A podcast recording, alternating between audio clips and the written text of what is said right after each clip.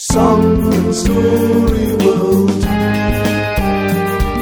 Song and Story World. Hello and welcome to Song and Story World.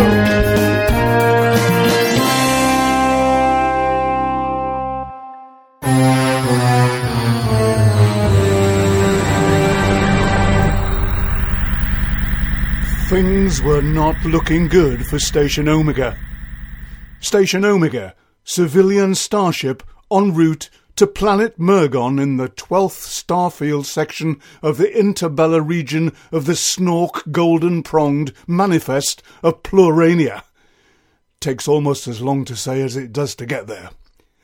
Passengers looking out from the viewing suite had noticed in the distance what looked like an alien craft heading their way. They had been informed earlier that there would be plenty of space in space, and that they would not encounter any other craft at all. They were worried. Only last week, another starship had been attacked by the Thringle worms of Flang, and that was nasty. The worms had obviously turned to the dark side, but they revved up the engine a bit more and came round to the side where they could see properly. The starship managed to stave off the wormy attack, and the creatures eventually beetled off through a wormhole in the time continuum, only to appear later in the garden of a Mrs. Langley from Bradford. Anyway, back to the passengers. How could they not have remembered that the famous Captain K was in charge?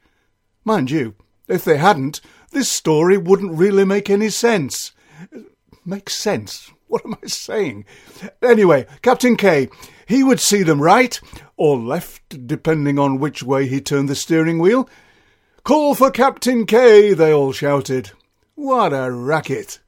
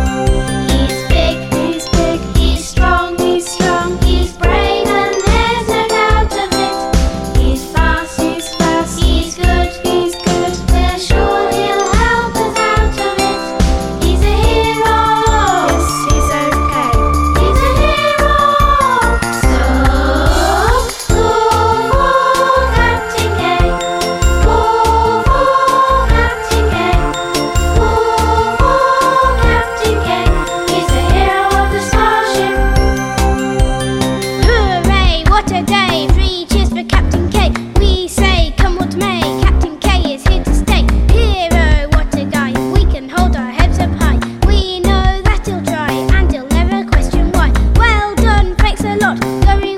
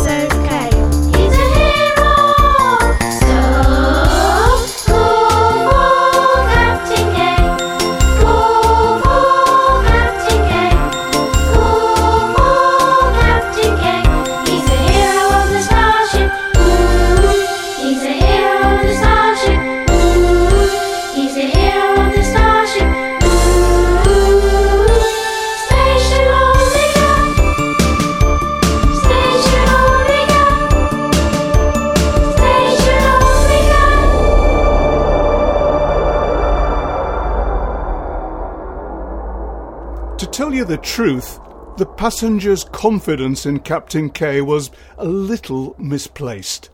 He was not actually the hero they thought he was. But he had to do something. Everybody was looking at him, not, not because he had odd socks on and hadn't combed his hair that morning, but because he was in charge. The crowd still had faith in him. Captain K, the master of the Milky Way, the menace of Mars, the guardian of the galaxy, the time traveller of the topic bar. No, that one couldn't be right. But he was a chocoholic. Anyway, he reluctantly climbed into the small explorer pod, taking with him his captain's chocolate log, oh, and his phaser, and prepared to zoom off and meet this alien craft. He was scared.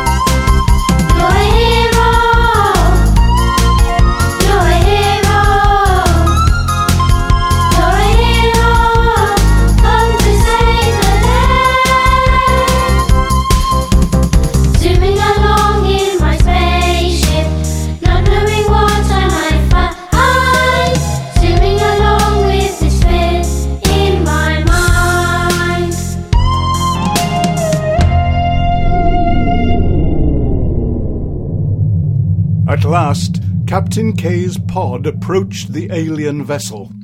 He wiped the chocolate crumbs from around his mouth as the two ships docked.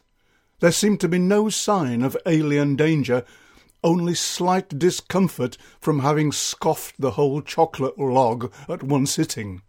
The black, still void of space wrapped itself around the suited figure of our hero. Captain K approached the airlock of the alien ship, his phaser set to maximum zap. Perspiration was poised like jewels on his furrowed brow. Slowly, the alien door slid open, and from the gloom of the airlock, a strange looking, huge creature lurched toward Captain K. It was, it was, it was the interplanetary postman. Hmm. Captain K looked at the strange creature and couldn't help himself as he said out loud, Weird! I get that all the time, said the creature. People often think that because I look a bit unusual and different to them, that I must be bad. I know I do look just a little on the bizarre side, but that's me, uh, and I'm not bad at all. I got three eyes, I got blue hair, I've a long nose, but then just why should I care? Black nails, I've a long tail, I got eight ears, and I move just like a snail. Cause I'm different,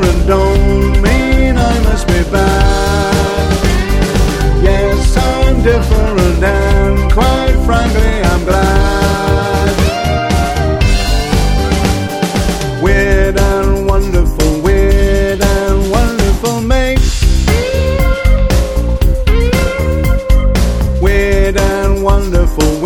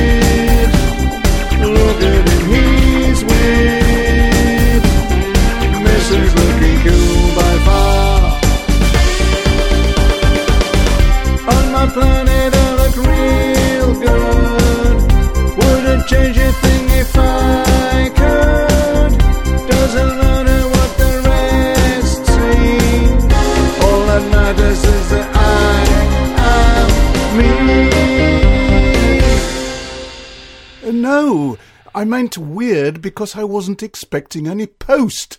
Like the song, by the way. Oh, thanks. Any idea where I could find some chappie called Captain K, hey? said the postie. Well, I don't know of a Captain K, hey, but I'm Captain K. Okay, okay, K. Well, I'm here to deliver you this medal for bravery. Huh? Apparently, you didn't cry the last time you went to the dentist. But that was forty years ago when I was a kiddywink, said Captain K. Well, you took a lot of finding. It's a big universe out there. Oh, and by the way, you should visit the dentist more than once every forty years, you know. Wow. So Captain K got a medal for bravery. Perhaps he really was a hero after all. Go for Captain K.